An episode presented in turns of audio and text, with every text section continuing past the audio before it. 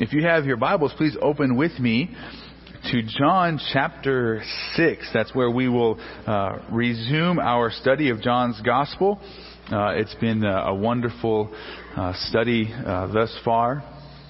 And uh, as you are turning there, uh, J.C. Ryle, a great 19th century pastor uh, in England, uh, has a little booklet entitled Simplicity in Preaching. And it's been a very impactful book uh, for me.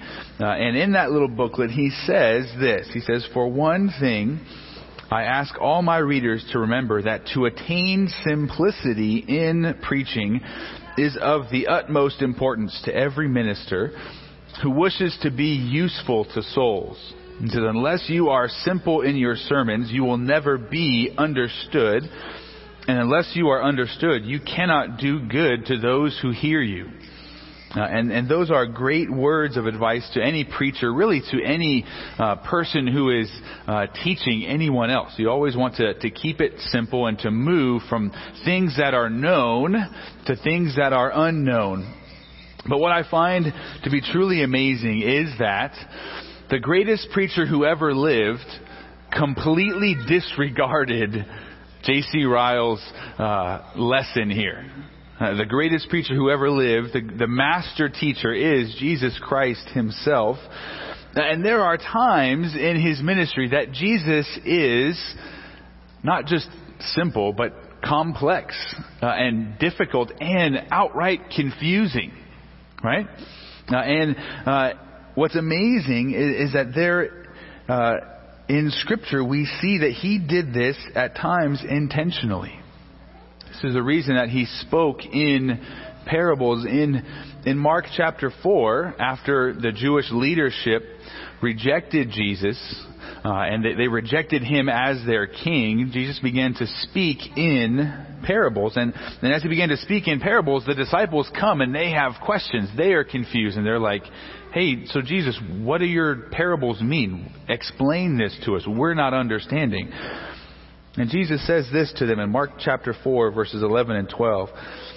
And he said to them, his disciples, To you has been given the secret of the kingdom of God, but for those outside, everything uh, is in parables so that they may indeed see but not perceive, and may indeed hear but not understand, lest they should turn and be forgiven.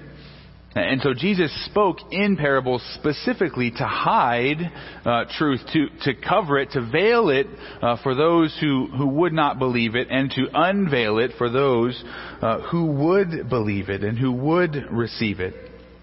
And that is what we see here uh, in uh, John chapter 6. Jesus isn't speaking particularly in uh, a parable, uh, but uh, what he is going to say here in John chapter 6 is going to prompt a whole lot of confusion throughout church history. And it's uh, this passage that we're going to look at today has actually uh, been misunderstood for for centuries, and and what is taught by uh, the Roman Catholic Church. And, and we'll get to that uh, in, in, a little bit, but. Uh, this isn't a true parable in the classical sense, but, but this is Jesus veiling truth to some and unveiling it to others. Uh, and uh, as we return to John 6 this morning, uh, we're in the middle of what we have said before, in the middle of the bread of life discourse. And this discourse comes the day after Jesus fed 5,000 people uh, alongside the Sea of Galilee. And, and many of those who are hearing Jesus speak now in the synagogue in Capernaum, a little town uh, on the, the northern shore of the Sea of Galilee, and many of those who are listening to him now were there with him the previous day. You know, and they saw him feed this mass of people. It's, it's known as the, the feeding of the 5,000, but it was more likely the feeding of 20,000. Uh, because the 5,000 only includes those men who were there, but not the women and the children. And so Jesus is, is speaking some hard truths to this crowd, to these people, the Jewish leaders uh, and the Jewish people in the synagogue in Capernaum. Uh, and all of this is going to build uh, to the response of the people, to the response of many of Jesus' disciples uh, at this point in time. If you look with me at John chapter 6, verse 60, after Jesus kind of wraps up his discourse, this is the response. And this is not the response that you typically want as a, a teacher, as a preacher. I wouldn't want all of you to, to come listen to me speak and then the majority of you, all of you but 12, and they're like, that guy's saying some hard stuff. I can't accept that. But that's, that's what happens. Look with me at verse 60. That when many of his disciples heard it, they said, this is a hard saying. Who can listen to it? And it, verse 61 says they were grumbling among themselves, and Jesus calls them out on it. And many of the disciples end up leaving and parting ways from following after this man they had followed for uh, months and possibly years at this point in time. And two weeks ago, uh, we looked at verses 41 to 46. And as we looked at that passage, we saw uh, some hard truths. Jesus is getting down to the nitty gritty in this bread of life discourse. And the hard truths to accept that we saw two weeks ago was that, that the heavenly origin of Jesus is a hard truth to accept. That the fact that, that Jesus is more than just a man, that he has a, a divine origin, that he is the Son of God sent from heaven. That, that's hard for people to believe and to accept. And the second hard truth we looked at in that passage uh, is the divine initiative in salvation. That's another hard truth that it is God who works to save us. We don't save ourselves with the help of God. God works and intervenes in our life and draws us to himself through Jesus. And as we look this morning uh, at a larger portion of Scripture, we're going to look at verses 47 all the way through verse 59. We're, going to see two more truths that are going to be stumbling blocks. Uh, they, are going to be hard truths to accept, both to uh, ancient people and modern people.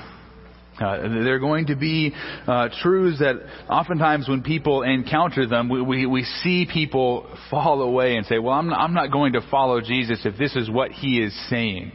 Things that people are unwilling to accept is what we're going to see this morning. But even though many are unwilling to accept these, even though these are hard truths, we, we must still accept them because they are true. Uh, we must build our life upon uh, what we know to be truth. Now, truth is what must be the foundation of our lives. To, to build our lives upon misunderstanding or lies or falsehood is going to lead to collapse. Uh, and, and that's usually what happens. You know how we usually find out that we've built our life upon a lie or something that is false? We usually figure that out when the ground crumbles beneath us. Uh, and we realize, hey, what I'm doing isn't working out. And something needs to change. And oftentimes we don't know what needs to change. We just feel our life being shaken. Uh, and so because we don't want that. We, we want to understand who Jesus is and what he is proclaiming uh, about himself, what he has done, and our response. And all of that is going to be woven in this morning. And these are going to be the, the hard truths that we need to build our life upon. There's going to be two of them this morning, and, and the first is going to be seen in verse 47 through 52. And we can call this the, the sacrificial mission of Jesus is a hard truth to accept. The sacrificial mission of Jesus is a hard truth to accept. Look with me at verses 47 to 52. Jesus says, Truly, truly, I say to you, whoever believes has eternal life. I am the bread of life. And your fathers ate the manna in the wilderness, and they died. This is the bread that comes down from heaven, so that one may eat of it and not die. I am the living bread that came down from heaven. If anyone eats of this bread, he will live forever, and the bread that I will give for the life of the world is my flesh. And the Jews then disputed among themselves, saying, How can this man give us his flesh to eat? Which is a good, good question, right? That's the, the, natural conclusion that they came to of what is he talking about? How can this be what he is saying? And what does he mean by this? And in the past I have mentioned that, that as Jesus teaches, he, he likes to, to teach in a unique way, that he'll, he'll give a, a concept uh, and he'll state it, and then a little bit later he'll repeat what he has said, and he'll add a little something new. He'll take off another layer to it, and he, he teaches in a repetitive uh, way. And, and you students, what's the key to learning? Repetition, there we go. Uh, and so Jesus understands that and he teaches layer by layer, but he goes one layer deeper each time and repeat, he repeats what he has said in the past. And that's what he's doing here. Uh, and he's going to remove another layer uh, for us and he's going to unveil additional truth. And he begins uh, this section uh, with, with a, a solemn declaration. Whenever you you see Jesus say, Truly, truly, I say to you, you know it's going to be something important. Because he, he's prefacing it saying, hey, this is serious. This is a solemn declaration. Make note of this. Hear what I'm about to say. Truly, truly, I say to you. And then he repeats what he has already said. That, that he is the bread of life, that whoever believes in him has eternal life. That's exactly what he said back in verse 35. Then in verses 49 and 50, he again points back to the experience of Israel in, in, the first generation, that they ate the bread, they ate the manna that came down from heaven, uh, but they ate that bread, and to show that that bread didn't ultimately provide what they needed, it was good for physical nourishment, but it wasn't good in bringing about any type of spiritual life. He says they ate the bread, and then what happened to them? They they died in the wilderness. And that's to be contrasted with the bread that gives eternal life. The bread that has come down from heaven. And, and all of that that Jesus says in, in these first verses has been said before in this very sermon, in this discourse that Jesus is giving in this synagogue. But, but verse 51 is the key verse in this section where, where Jesus takes off that additional layer and he goes a little bit deeper. And he declares that he is the living bread who's come down from heaven, but he's come down with a mission, with a, a purpose to save sinners. That all have sinned and fallen short of the glory of God, and He has come to save. If anyone eats this bread that has come down, he will live forever. But it's this final statement in verse 51 that is the major stumbling block to the Jewish people that He is speaking to. And, and this is what He says. And the bread which I will give for the life of the world is my flesh.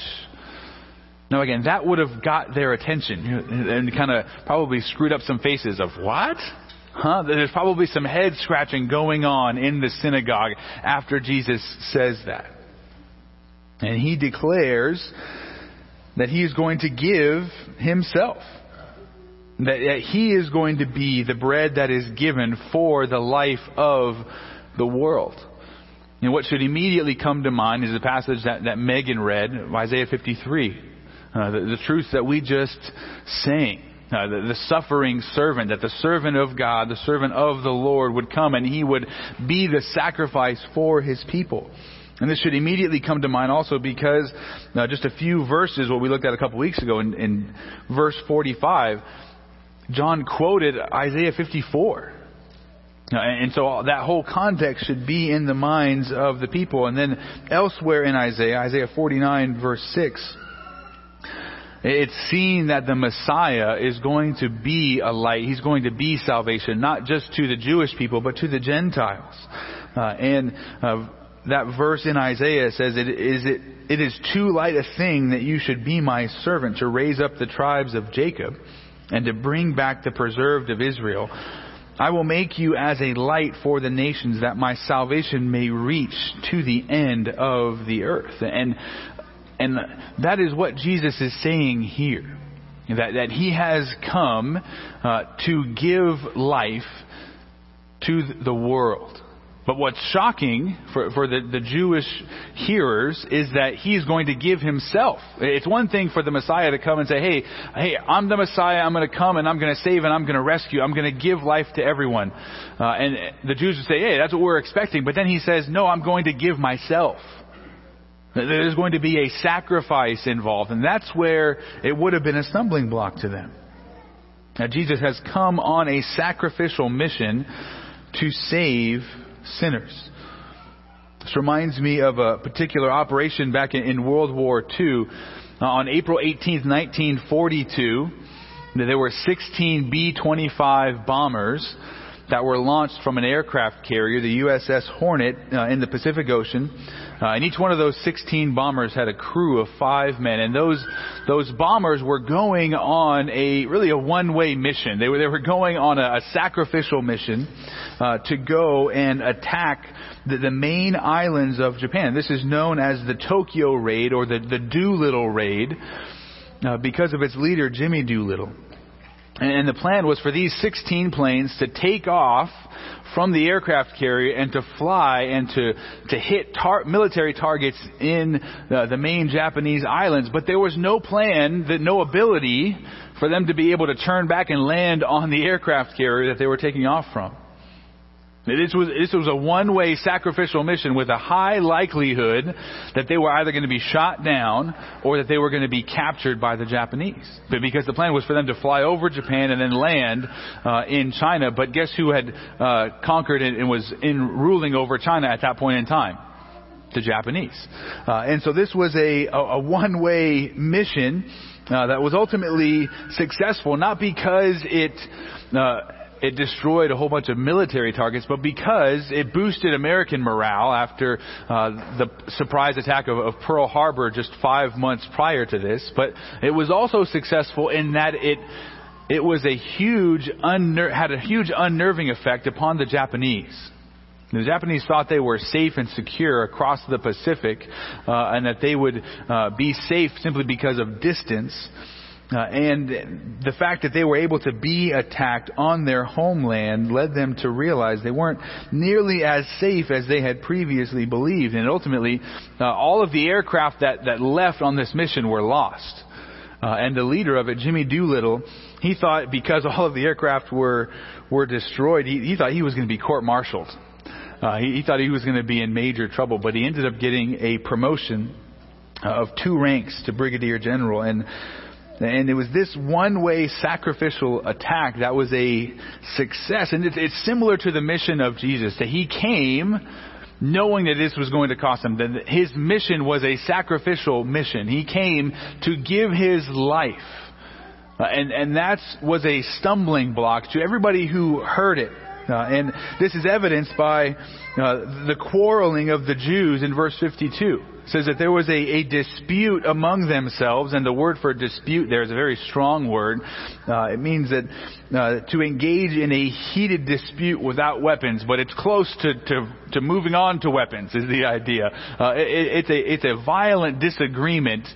And this was a dispute among them because they're saying, how can the Messiah come and sacrifice himself. The Messiah is going to come and he's going to conquer. Again, the Jews had uh, a wish and a desire for the Messiah to come and save them from the Romans. Uh, but that is not what Jesus is saying he's going to do. He says, hey, he's going to come and he's going to sacrifice himself. And the Jews would have understood that he was speaking figuratively. They would have understood that he's not saying, hey, I've come to save the world. Here, just take a slice of me and eat and everything will be great. They're, they're not understanding him in that way. It would have been shocking language to them, but they're understanding he's speaking figuratively. But the dispute is, what in the world is he saying?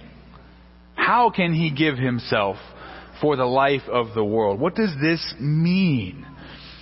And again, this would have been absolutely a stumbling block, not only to those who are not believing in Jesus, but to those who who were believing in him. We, we see this in, in Matthew 16, when, when right after Jesus asks his disciples, "Who do you say that the Son of Man is?" and, and Peter gives this really famous confession of, of faith of, "You are the Son of God, the living one, and you, you are the Christ." And right after that, Jesus says, okay, I'm glad that you understand that now. From that time, Jesus began to show his disciples that he must go to Jerusalem and suffer many things from the elders and the chief priests and the scribes and be killed and on the third day be raised. So Jesus says, okay, as soon as you understand that, that I am the Messiah, now I'm gonna, I'm gonna show you this next layer. That the Messiah is going to be sacrificed, that the, the Messiah is going to be killed for sinners. And, and Peter couldn't believe this. None of the disciples could.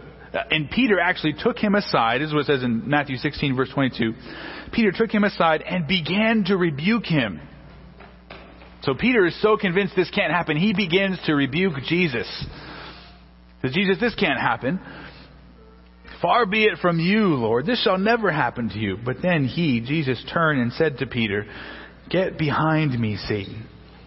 You are a hindrance to me, for you are not setting your mind on the things of God, but on the things of man. And the disciples just, they just, they couldn't believe that Jesus, after coming and, and saying, I'm the Messiah, that he's now going to give himself over and sacrifice himself. And, our world really still rejects the sacrificial nature of Jesus' mission. Uh, they, they still reject the fact that the Son of God came as a sacrifice to save sinful humanity. And that is a, a stumbling block today. But this is everywhere in Scripture, even just a little bit earlier in John's Gospel. When, John the Baptist is introducing his disciples to Jesus, what does he say? He says, Behold, the Lamb of God who takes away the sins of the world. 1 Corinthians chapter 5, Paul says, Christ is our Passover lamb, he who has been sacrificed. Uh, and again, what we read earlier today in our scripture reading, 1 Corinthians 1 verse 18. For, for the word of the cross, the, the message that the Messiah of Israel has been sacrificed to save sinners, that message is foolishness. It's, it's folly to those who are perishing, but to us who are being saved, it is the power of God. And so what we see here is that we have to look to Jesus as the bread of life. We have to look to Him and understand that we get our spiritual sustenance from Him. We have to look to Him as the one who can give us life, but we also have to look to Him as our sacrifice. Uh, as the one whose blood was shed on our behalf, who died, who gave himself to bring life to the world. And that was the, the stumbling block here in the synagogue. And, and that is a, a hard message to accept. Again, it, it's the heart of the gospel. That, that sinners need to look to Jesus in order to be saved. Uh, and again, if you are here this morning and that's a new message to you, you're, you're unfamiliar with that concept of that you need to be saved and salvation doesn't uh, occur or transpire just from what is inside of you. That, that's what our modern world says. There's something wrong and the answer and the power to change is within you.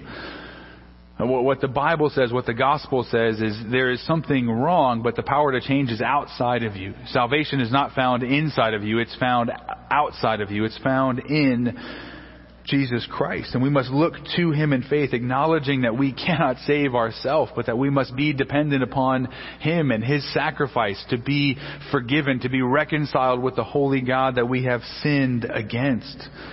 And if you're, you're here today and that's a new message, I would uh, just ask and, and pray that you would look to Christ in faith, no longer trusting in yourself, but looking wholly and completely to Him for His righteousness and for your forgiveness. Jesus came as a sacrifice for sin on behalf of sinners. He came to give his life as a ransom for many. And that, that truth, as Jesus unfolds that here in the synagogue, that, that's the first stumbling block that we see. Uh, it's the first thing that the Jews begin to be upset about. It's a hard truth to accept. But then there's a second hard truth in, in verses 53 to 59 which would be this the, the exclusive nature of salvation. The exclusive nature of salvation is a hard truth to accept. Look with me, beginning in verse 53. So Jesus said to them, Truly, truly, I say to you, Unless you eat the flesh of the Son of Man and drink his blood, you have no life in you.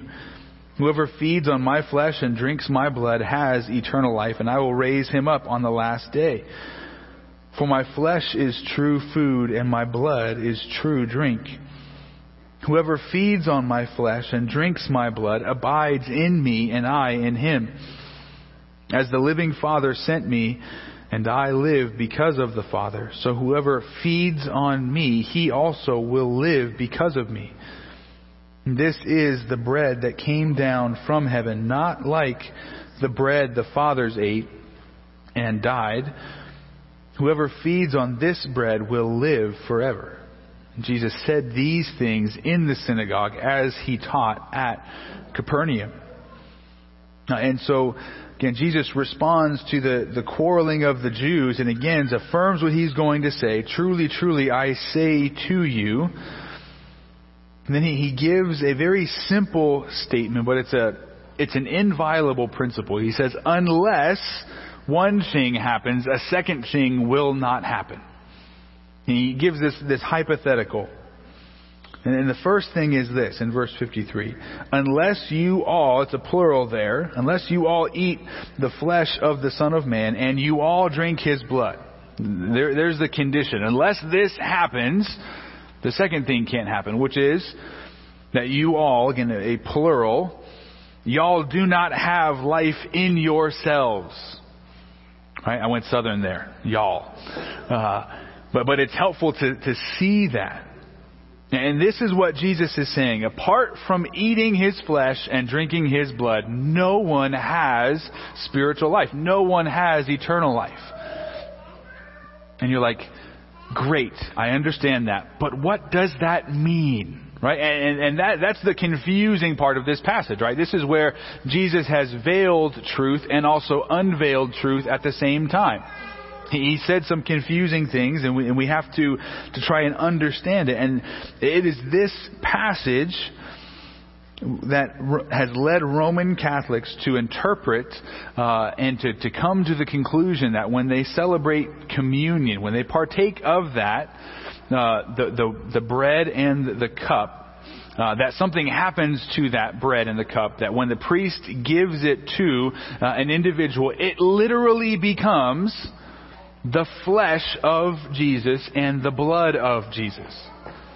So they literally think that whenever communion is partaken of in the Roman Catholic Church, that Jesus is sacrificed again for the sins of that individual uh, the re-sacrifice of Jesus, and it literally becomes that. Now, we don't believe that, and we'll talk about that. Uh, we'll return to this passage when we celebrate communion together in a couple weeks, uh, and I'll talk about that some more.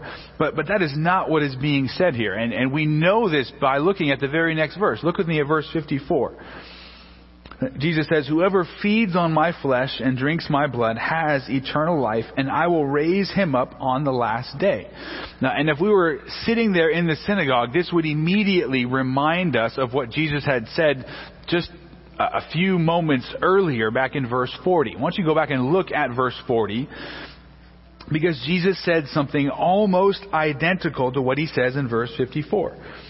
In verse 40, Jesus says, For this is the will of my Father, that everyone who looks on the Son and believes in Him should have eternal life, and I will raise him up on the last day. That, that's the, the same idea of what is said in verse 54. The only thing that's been replaced is looking and believing has been replaced with eating the flesh and drinking the blood. And so uh, this is uh, the idea of uh, this. This is Hebrew logic here. Oftentimes, if you if you read Proverbs in Hebrew poetry, uh, the, the the Jews don't rhyme with words like we do. They rhyme with ideas. They throw two ideas alongside one another uh, and, and, draw parallels and connections between them. And, and, Jesus is is connecting here that eating and, and drinking is actually looking and believing, looking carefully uh, and believing. It's a rhyming of ideas. Uh, and that is what is being said here. Uh, to to consume his flesh and his blood is to appropriate uh, him in faith, to, to trust in him, to to take Jesus into your innermost being. That, that is what he is saying. And uh, the great church father Augustine summed up this truth with a famous phrase in Latin, which translated says, "Believe, and you have eaten." That is what he he says. And if you think about it, the act of eating and drinking is an act of faith because you are uh, acting and believing that what you are going to consume, what you are putting into your body, is not poisonous. Okay? Now we have all come across something in the refrigerator at one point or another, and it is a, a, little bit sketchy, right? You're not quite sure. It's like, okay, the, the expiration date was like this past week, but it, it might be okay. And, and what do we, the typical thing that we do? We open it or screw the cap off. Usually it's milk, right? Uh, and, and we do the little sniff test, right? But then, what do we do if we're not sure? Usually we ask mom or uh, or the, the wife and say, "Hey, what do you think about this?" Right? That's like guys can't make that type of decision. Like I can't willingly throw away food. Come on, uh, if if it's edible, I'm going to consume it. Uh, and so that that's the idea. But we don't want to consume it if it's bad, because again, that act of consumption is an act of faith.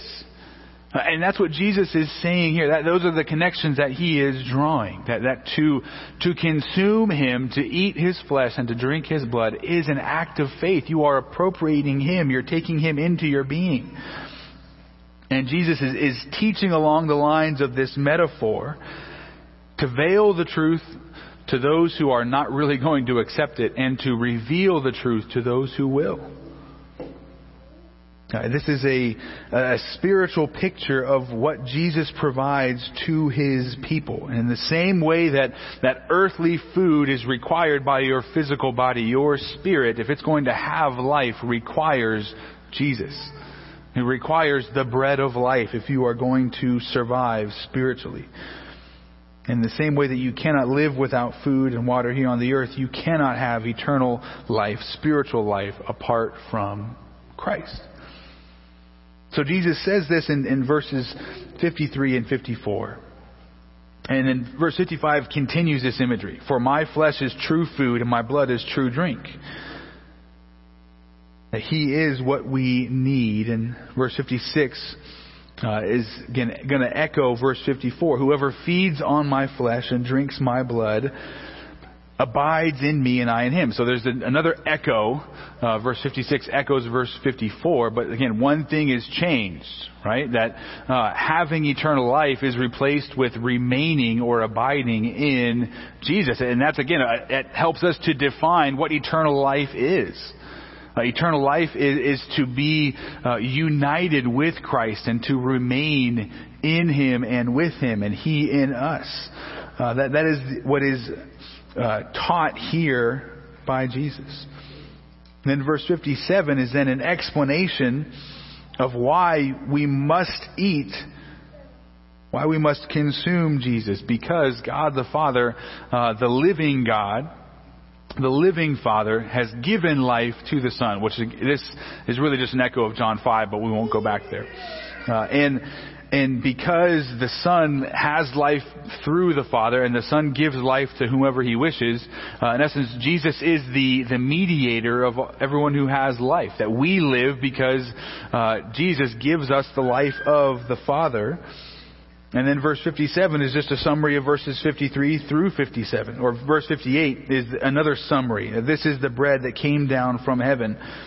Yeah, not like what the fathers ate and they died but whoever feeds on this bread will live forever.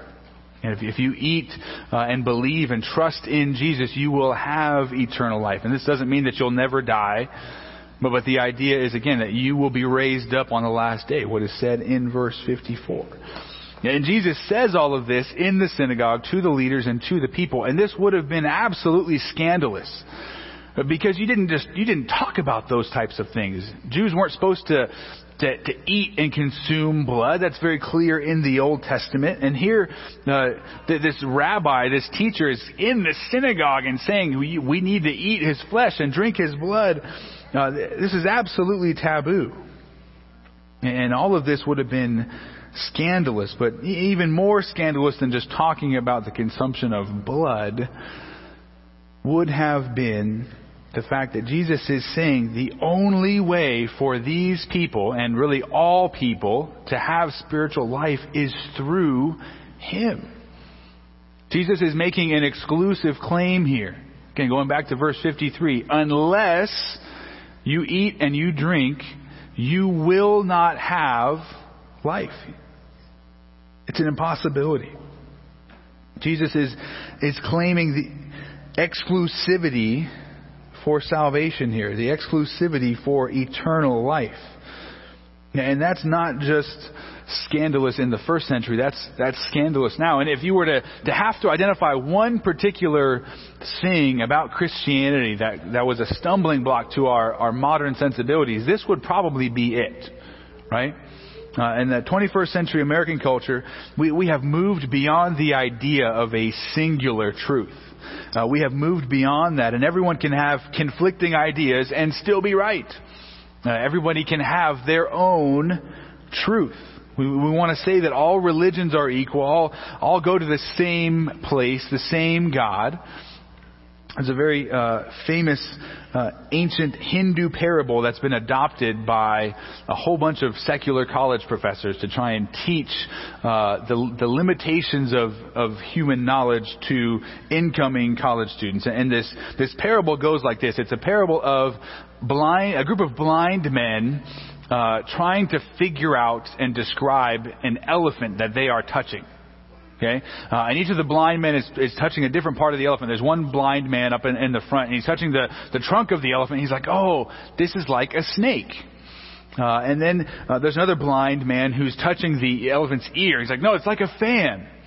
Another bl- blind man is, is, touching the the elephant's leg. He says, "No, it's like a tree trunk." And then someone else is uh, on the the elephant's side, like, "No, it's like a wall." And then someone else is is playing with the tail. "No, it's like a rope." Uh, and then someone else is in the front and touching the the tusk of the elephant. Says, "No, it's like a spear." Uh, and the point again is that, that all human religions are like that. They're trying to describe God. That we're really just blind men trying to explain what we don't understand. And, and the, the point of it is to try and say that all human religions have some truth, but not all of the truth. That we know a little bits and pieces about who God is, but we can't speak definitively about who God really is. But there's a couple problems with this parable. Number one, it assumes that there is someone who can see the narrator. And whenever you use this parable, you're saying, really, I know what God looks like, and I know I can see the blind men and I can see the limitations of their knowledge, but nobody can do that. We are all blind. Okay, second way, wrong uh, thing with this is that it assumes that the elephant can't speak.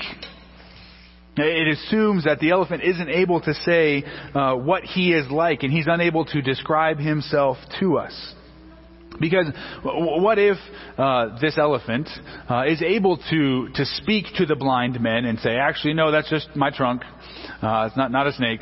No, that's just my tail. That's my side. That's my leg. Well, what if the elephant is able to describe with clarity and with accuracy what he is like to the blind men? That changes everything, right? Then then they're no longer dependent upon their own sight, but they're dependent upon the, the one who is speaking to them.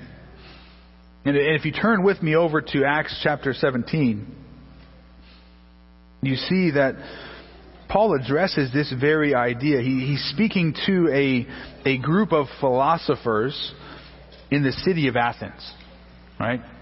Uh, and, and philosophy uh, to the Greeks uh, was what they loved. They loved to hear new things, right? We see that actually uh, in verse 21 in Acts chapter 17. Now all the Athenians and the foreigners who lived there would spend their time in nothing except telling or hearing something new.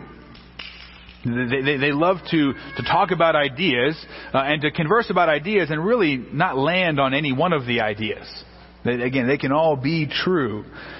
So Paul, verse 22 in Acts chapter 17, standing in the midst of the Areopagus, said, Men of Athens, I perceive that in every way you are very religious. For I passed along and observed the objects of your worship. I found also an altar with this inscription, To the unknown God. What therefore you worship as unknown, this I proclaim to you. The God who made the world and everything in it, being Lord of heaven and earth, does not live in temples made by man. Nor is he served by human hands as though he needed anything, since he himself gives to all mankind life and breath and everything. And he made from one man every nation of mankind to live on all the face of the earth, having determined allotted periods and the boundaries of their dwelling place, that they should seek God and perhaps feel their way toward him and find him. Yet he is actually not far from each one of us. For in him we live and move and have our being, as even some of your own poets have said, for we are indeed his offspring. Being then God's offspring, we ought not to think that the divine being is like gold or silver or stone, an image formed by the art and imagination of man. The times of ignorance God overlooked, but now he commands all people everywhere to repent because he has fixed a day on which he will judge the world in righteousness by a man whom he has appointed. Of this he has given assurance to all by raising him from the dead. And then verse 32, that was at the resurrection of the dead. They said, okay, we've heard enough. And, uh, there are many truths to the Christian faith that are stumbling blocks. People will say, no, I can't believe that. And the resurrection is one of them, but that's not for today. But what we see here is Paul saying, yeah, we are all blind men. We are all fumbling around in the dark trying to comprehend and figure out who God is. But God has now revealed himself and spoken through his word and through his son. If you, if you turn back to the Gospel of John, to the very beginning, what we looked at, the very beginning of our study, John chapter 1. We're introduced to the Word Verse 1, in the beginning was the Word, and the Word was with God, and the Word was God. And then verse 14, and the Word became flesh and dwelt among us.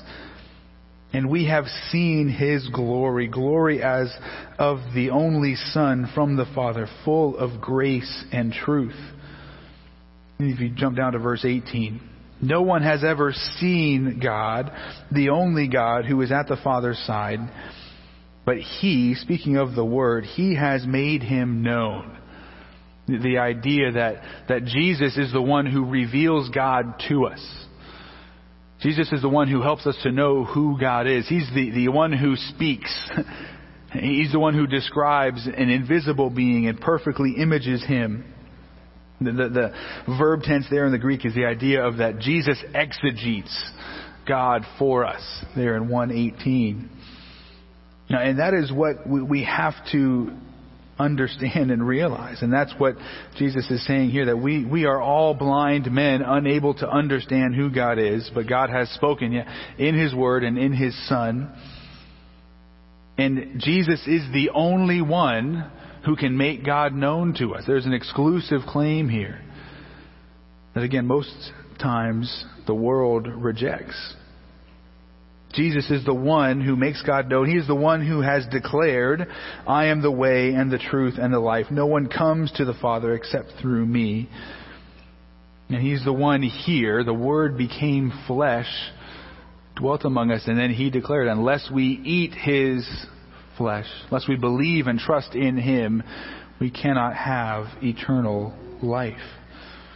We have no life in ourselves. Again, this exclusivity of Christ is a hard truth to accept. But it's, it's a truth that we have to stand for because it is true. Because this is what Christ has declared. Uh, there was a, an interview uh, between uh, Neil uh, deGrasse Tyson. Anyone know who that is? Very famous physicist, one of the most prominent atheists uh, in the world right now. And he's doing an interview with Stephen Colbert. Uh, and Neil deGrasse Tyson says the good thing about science is that it's true whether or not you believe in it. But, but that's really not a statement about science, it's a statement about truth. Right? Uh, because science is often wrong. Every single generation in human history, what have they believed about their science? That it was right. But then every subsequent generation, what do we see? Their science was, was wrong and fallible and, and incomplete. Uh, and what we need to see is that uh, science is often wrong, but the truth is always true. Uh, and the truth about God is what we need to build our life upon. Uh, and the truth about God is true whether people believe it or not. Truth is always that way. And, and what we have to to remember and keep in mind is, is oftentimes we are embarrassed by this concept of the exclusivity of Christ. Right? And, and why does that strike fear in our heart to speak about the exclusivity of Christ? If we say that there is only one way, what does that mean about the, the thoughts and the opinions of the one that we are speaking to and with? What does it mean? We're saying that Jesus is the one way and they believe something other than Jesus, well, then the implication is that they're wrong. And it, it, it's, it's scary to say that to somebody, right? It, it's intimidating and sometimes it can be embarrassing to, to say, well, I believe that there is only one way. But, but, but if we are really serious about believing what Jesus has said, and if we genuinely love other people, if there's only one way, what do we need to do? Well, we need to say something. We, we need to speak out of love and out of conviction for the hearts and minds and, and the lives of others. Uh, and we must graciously and compassionately speak of the exclusivity of Christ because that is exactly what Jesus himself proclaimed in love. That he is the light who has come into the world of blind men living in the darkness. And we have to trust in him and out of love for our neighbors, out of love for others, we must go to those around us. Now, our, our friends, our family members, neighbors, co-workers, and we must speak to them about Jesus, and we must not shrink back from saying that Jesus is the only way. We cannot shrink back from the exclusivity of Christ, even though it is a hard truth to accept. You know, the, the, the truths that we have seen this morning and two weeks ago, these are the, the primary reasons that people reject Christ, the primary reason that, that people walk away from Him. They cannot accept that He is the Son of God who's come down from heaven. They cannot accept that, that God must act to save us. People reject the idea that we are not in control of our own salvation. People cannot accept that, that Jesus came with a sacrificial mission. That he, that he came to save sinners because they could not save themselves and that we need to be saved through a righteous sacrifice. And people cannot accept the exclusive nature of Christ's claims. Know, these are all hard truths, but, but these are all truths that are at the heart of the gospel. Right? If you take any one of them away, you have a different gospel, you have a different faith. If Jesus isn't the Son of God come down from heaven, we are in trouble. Salvation is not by grace through faith in Christ. We're in trouble. Salvation is a gift from God. It's not something that we earn or perform for. And Jesus came to give his life as a ransom for many. He came to save sinners, to be our sacrifice.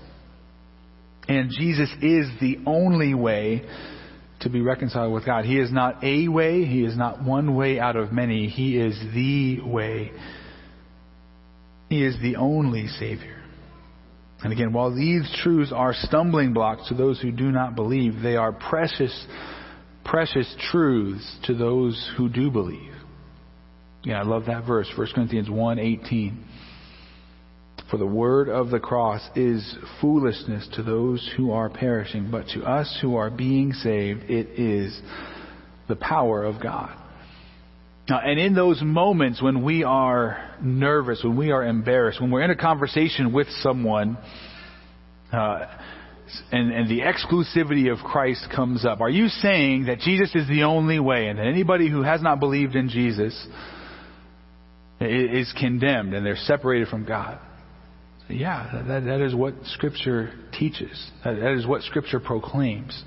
Here's the, here's the key thing to keep in mind. What has Christ done in your life?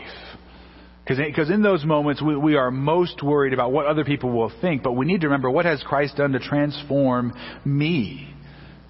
Why are we so sure that Christ is the only way. I know because this is what Christ has proclaimed, and I've seen everything that Jesus has said to be true played out in my life.